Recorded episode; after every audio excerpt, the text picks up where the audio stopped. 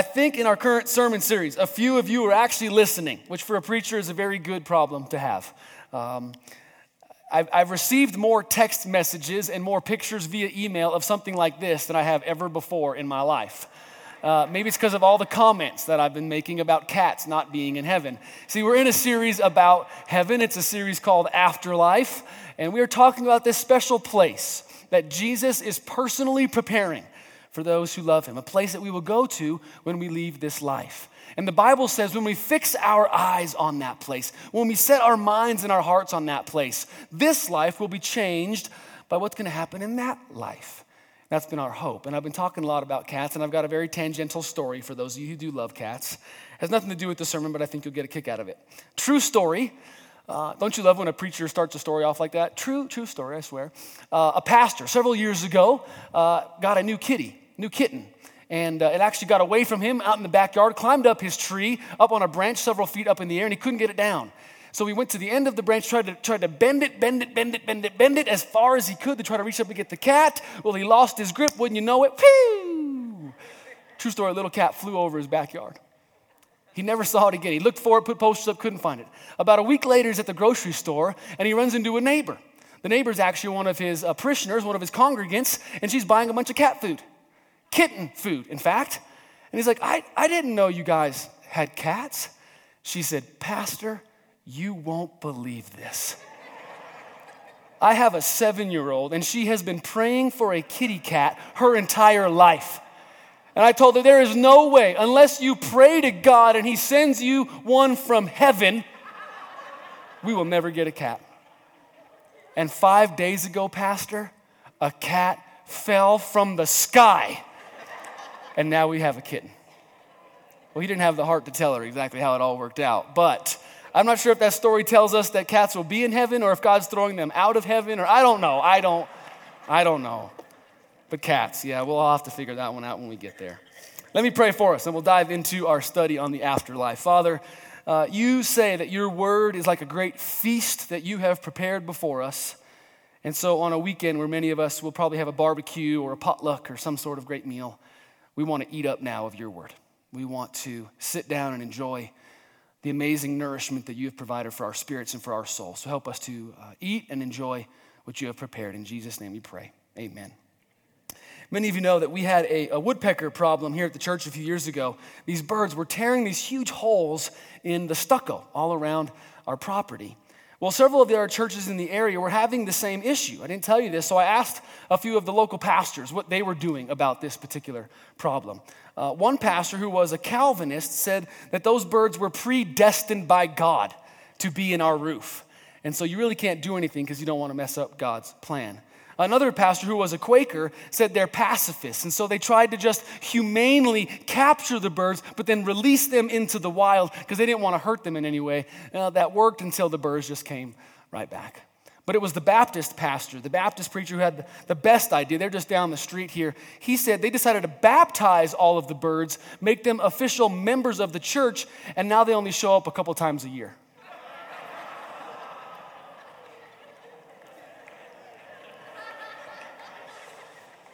But it's easy, isn't it? It's easy to get angry or frustrated when certain things are not present, when certain things are absent or missing. Maybe that's true with uh, your congregation on any given Sunday, but guess what? That will not be true in heaven. So, over the last couple of weeks, we have been thinking about and dreaming about, even speculating about what will be in that special place. But to be honest with you, one of the best things about heaven is what won't be there. See, certain things are going to be missing from heaven, absent from heaven, and I don't think we're going to miss them in the least. Now, I know that sounds odd, getting excited about what's not there, but that, that's not unique to heaven. This happens at different times in our lives. Think about it. We get excited about summer vacation because that means no more homework, no more 7 a.m. classes, no more early morning wake up calls, no more cold, short, snowy days. We get excited about retirement because it means no more commuting, no more bosses, no more bottom lines. We all get excited about certain things because of what won't be a part of those things. That should also be true with heaven. Let me show you what I mean. Revelation 21, beginning in verse 1. Then I saw a new heaven and a new earth. For the first heaven and the first earth had passed away, and there was no longer any sea. This man who received this revelation, this idea of what heaven was going to be like, continued on to say this I saw the holy city, a new Jerusalem, coming down out of heaven from God, prepared as a bride, beautifully dressed for her husband. And I heard a loud voice from the throne saying, Look, God's dwelling place is now among the people, and he will dwell with them. They will be his people, and God himself will be with them, and he will be their God. Now, listen closely. He will wipe every tear from their eyes. There will be no more death in heaven, or mourning in heaven, or crying in heaven, or pain in heaven, for the old order of things has passed away. He who was seated on the throne said, I am making everything new. Now, we don't have time to talk about uh, every single thing that will not be in heaven. So, I want to share with you three of the ones that I'm looking forward to the most. Number one is the problem of pain.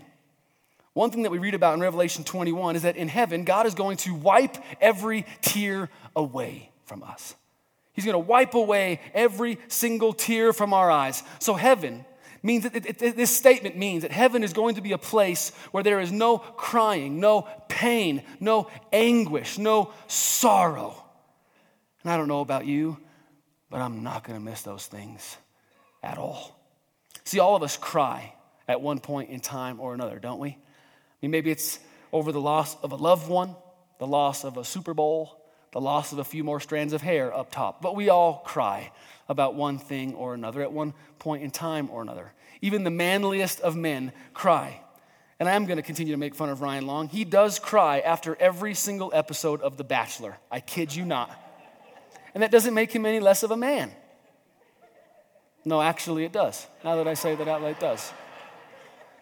But here's the thing I don't care when you cry here on the earth. I don't care what you cry about. I don't care what type of crier you are. There will be no crying in heaven. Now, think about that. Think about that reality.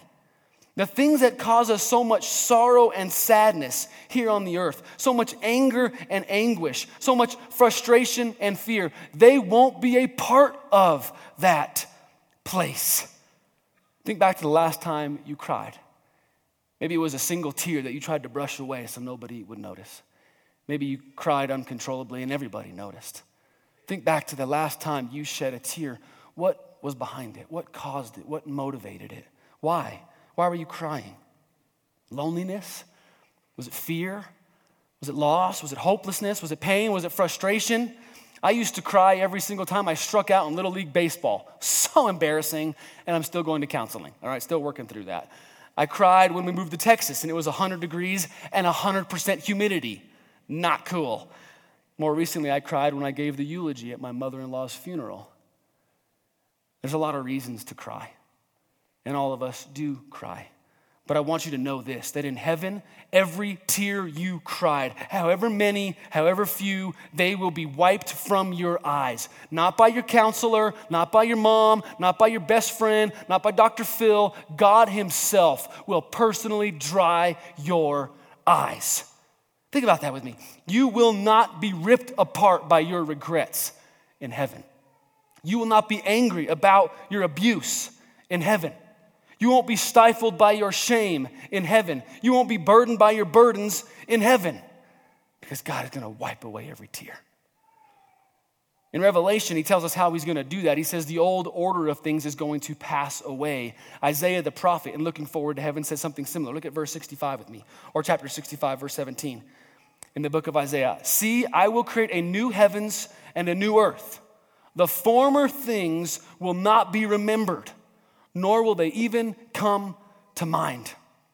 There's a lot going on here I do not understand.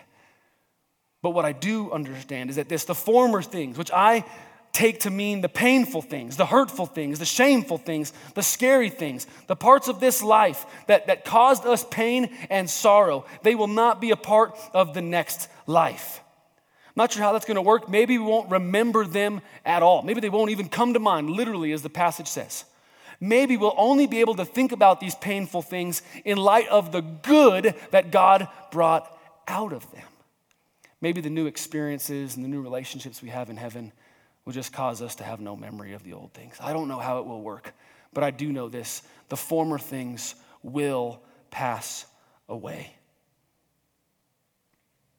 I don't know about you, but I'm looking forward to that.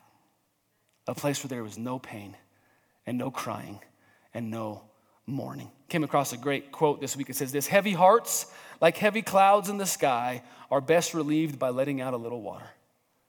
Heavy hearts, like heavy clouds in the sky, are best relieved by letting out a little water. That might be true here on the earth, but that will not be true in eternity. Because in eternity, you will not be sad about anything ever.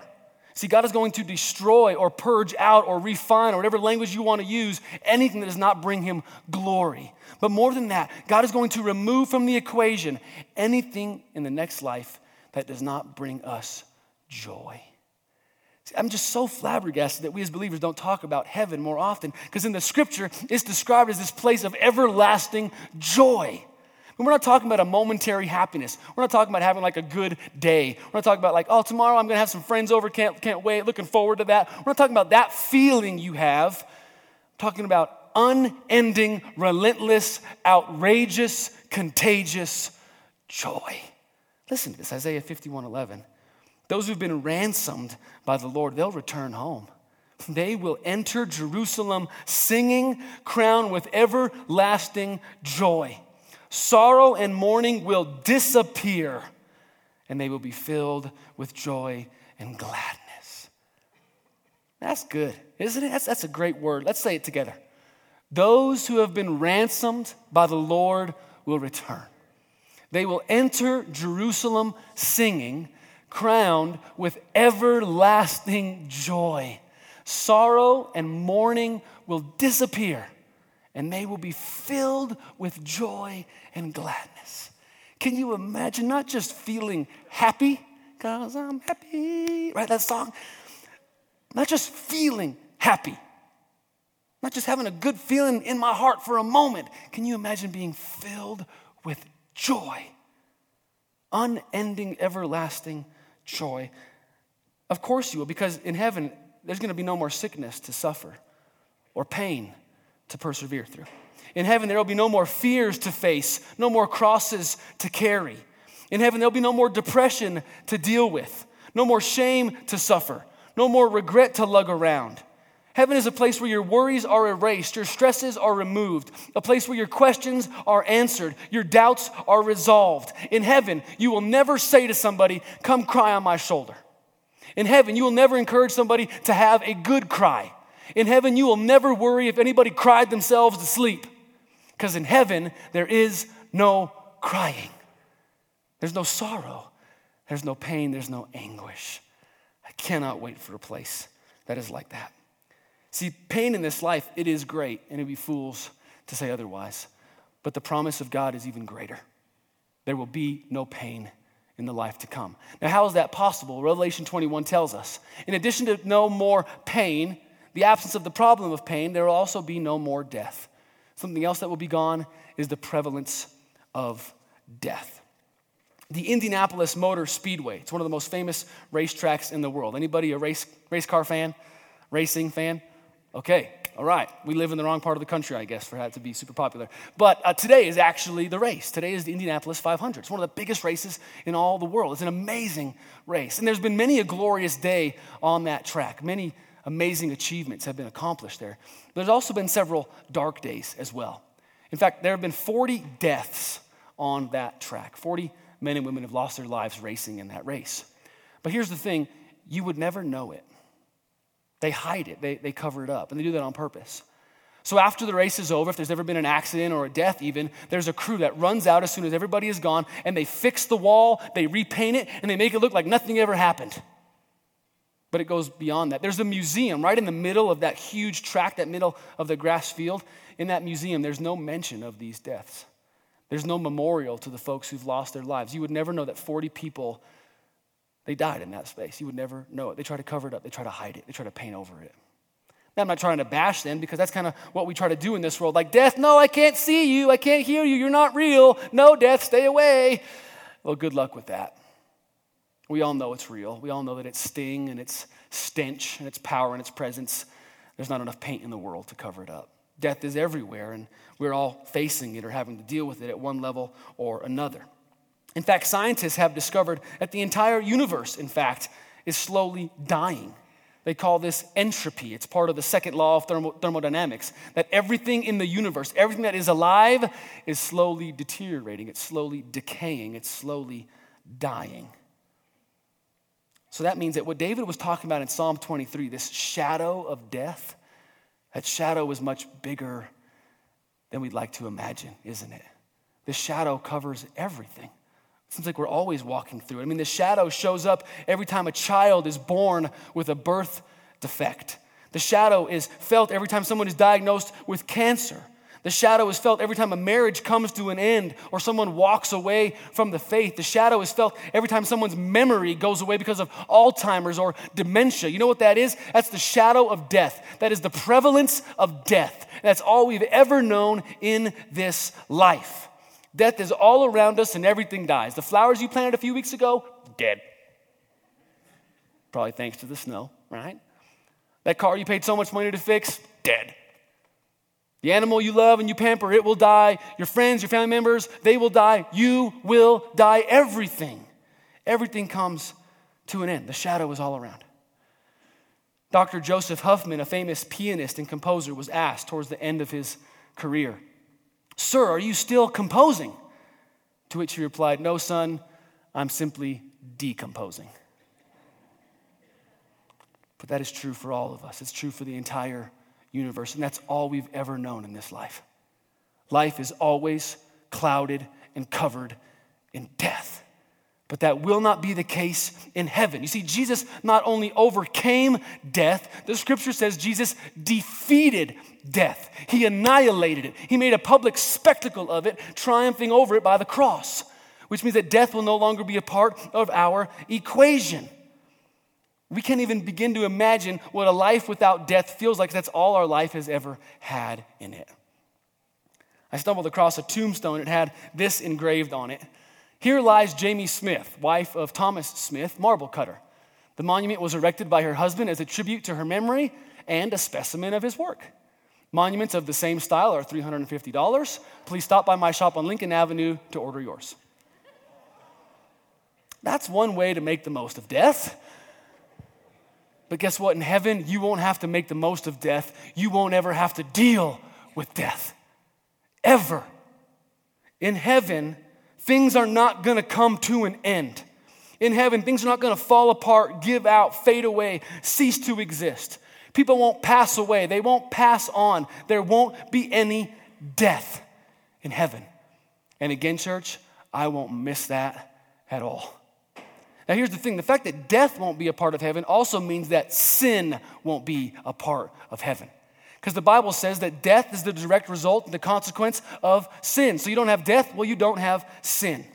And again, I don't know about you, I'm not going to miss it. I mean, imagine enjoying all of God's creation, all of God's blessings without idolizing them, without worshiping them, without turning them into little gods. Imagine looking at the beauty of another person without lusting after that person without objectifying it and make it all sexual.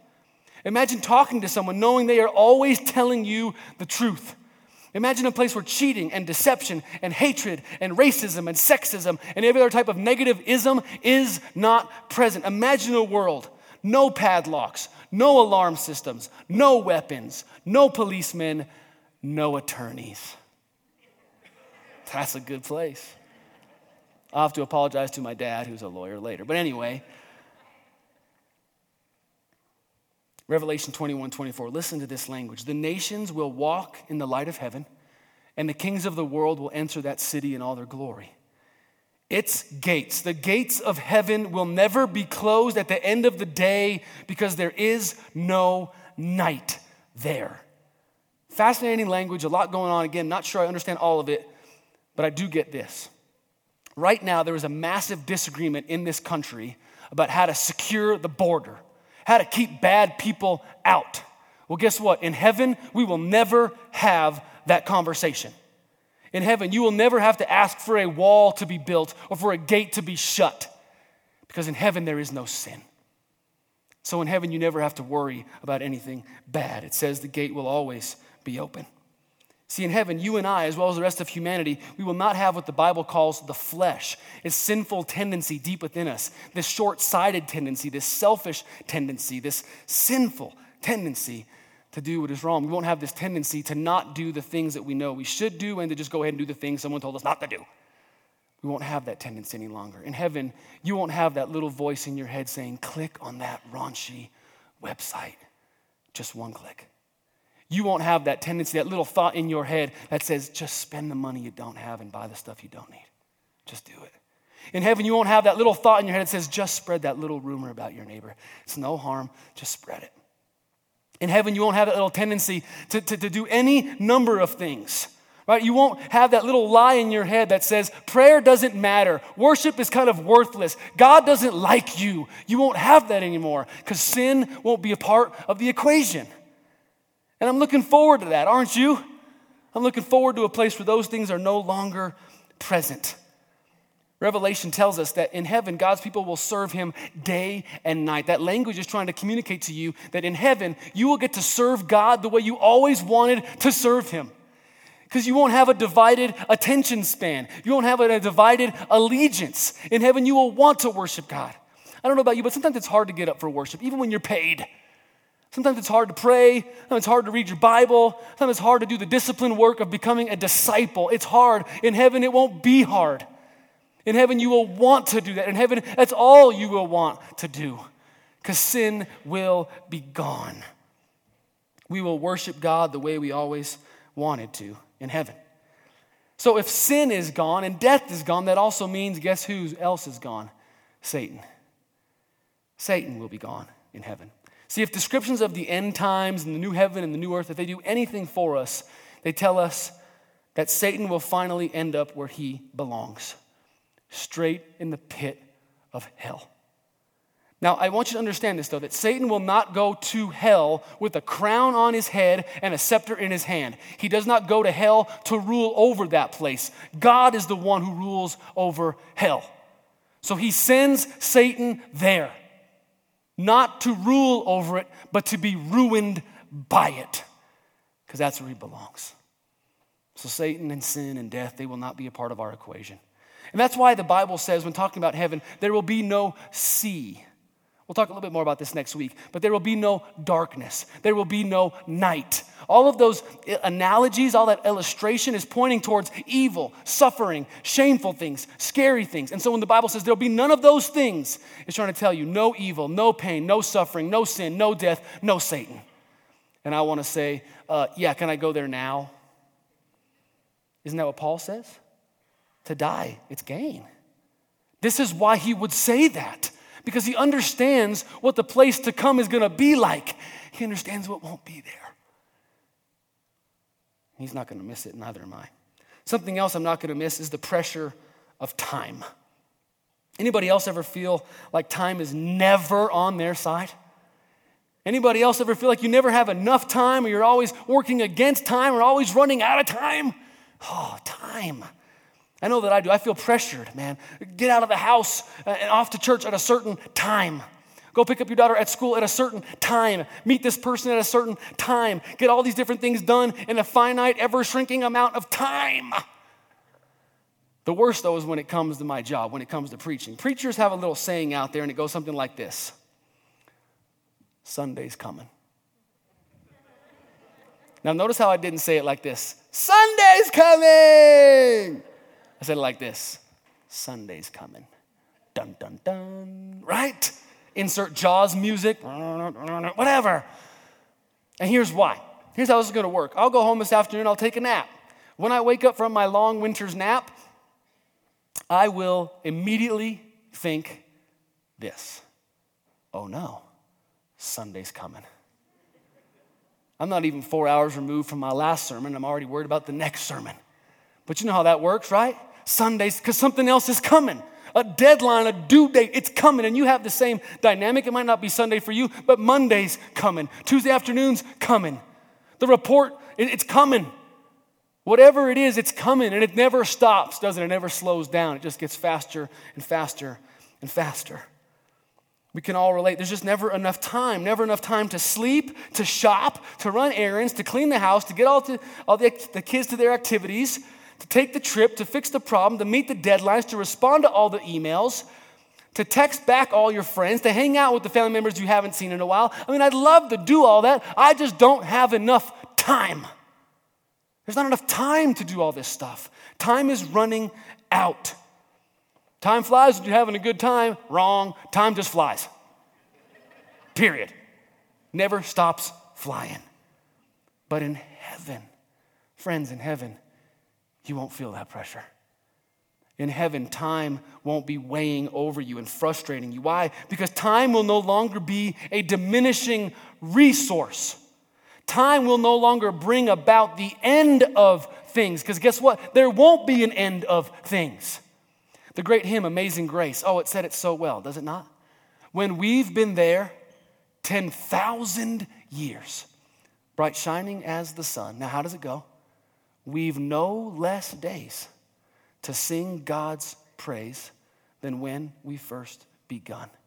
What he's saying is, we've been there for 10,000 years. Man, it feels like we just got here yesterday. And we got 10,000 more years to do whatever it is that we want, and then some.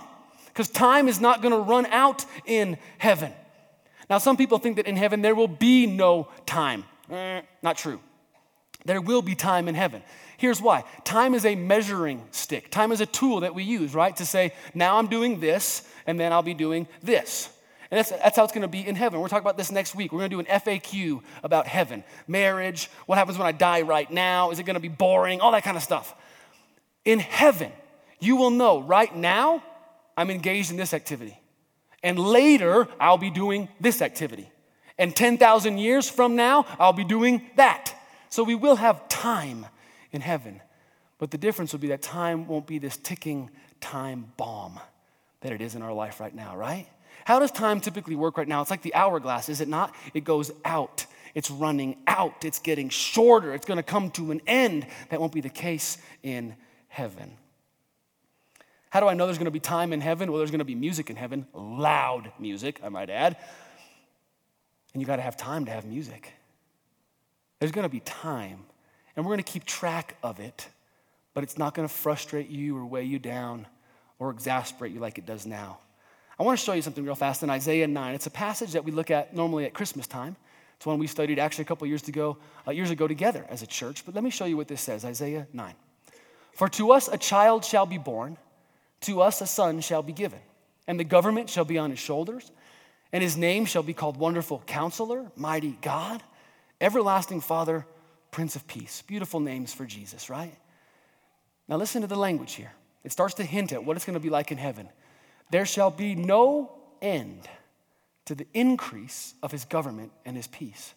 He shall rule on the throne of David and over his kingdom to establish it and uphold it with justice and righteousness. Now, here you go. Here's the kicker. From that time forward, forevermore. From that time forward, forevermore. We don't normally stop at this passage because we don't get this passage because it goes against everything that happens in our world. Time runs out in our world, time comes to an end in our world, not in heaven. In heaven, it will start from that time and it will go forward forevermore. It's to be fun to take one of those hourglasses and take a big old bucket of sand. Just be like, yeah, let's add that to you. And then I'm to add, that. I'm just to. It's not going to be a diminishing resource. It just won't come to an end. And so that's why you have time to be with the people you want to be with, time to do the things you want to do, time to talk with Moses and Elijah and Jesus and sit with God, time to worship. Why? Man, there's so many things going on in heaven. We're going to be busy. We're going to run out of time. No, you're not going to run out of time. It's endless. It starts now and it moves forward and it goes forevermore. And again, I don't know about you, but I'm in a hurry. I'm in a hurry to get to a place where I, I will never have to be in a hurry. Doesn't that sound good? Doesn't that sound nice? All right, so there you have it the things that will not be in heaven. And I told you, it's a pretty sweet list. In heaven, there will not be the problem of pain. In heaven, there will not be the prevalence of death. And in heaven, there will not be the pressure of time. There's one final thing, though, that's not on the list, but it also will not be in heaven.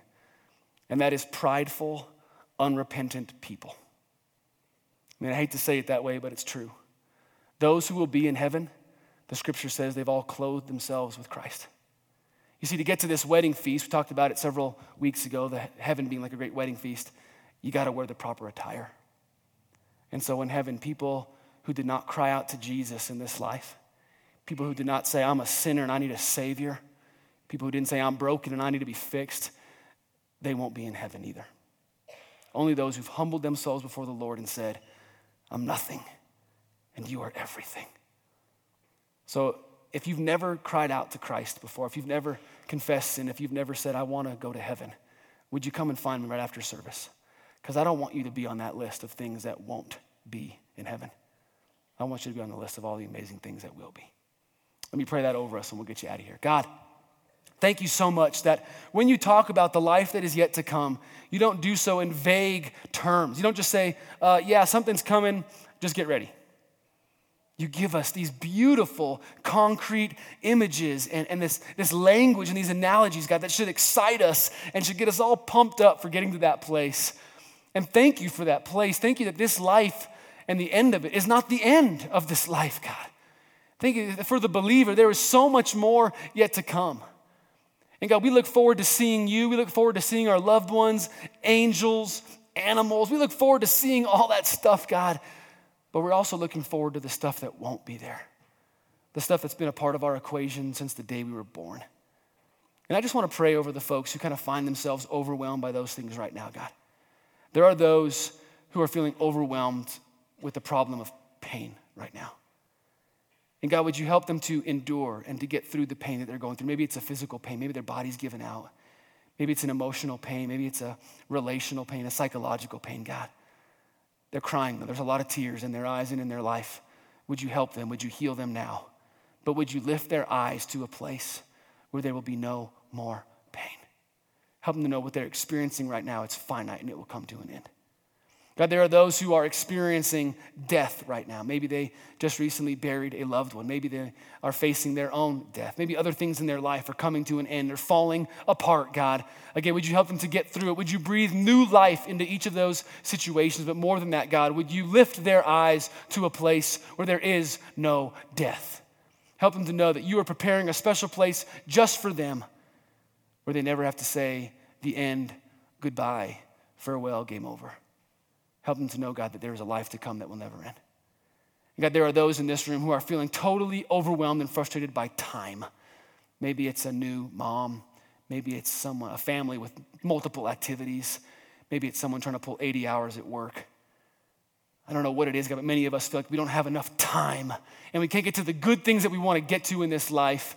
Help them to manage their time well. Give them extra time, God, if possible. But more than that, lift their eyes to a place where time is no longer a diminishing resource, where time is no longer ticking away, but only adding to. So help us, God, to fix our eyes on heaven because when we think about that life, wow, it will really change this life. Help this group right now, this church, to be heavenly minded and fixed on that place. Make it so in Jesus' name we pray. Amen.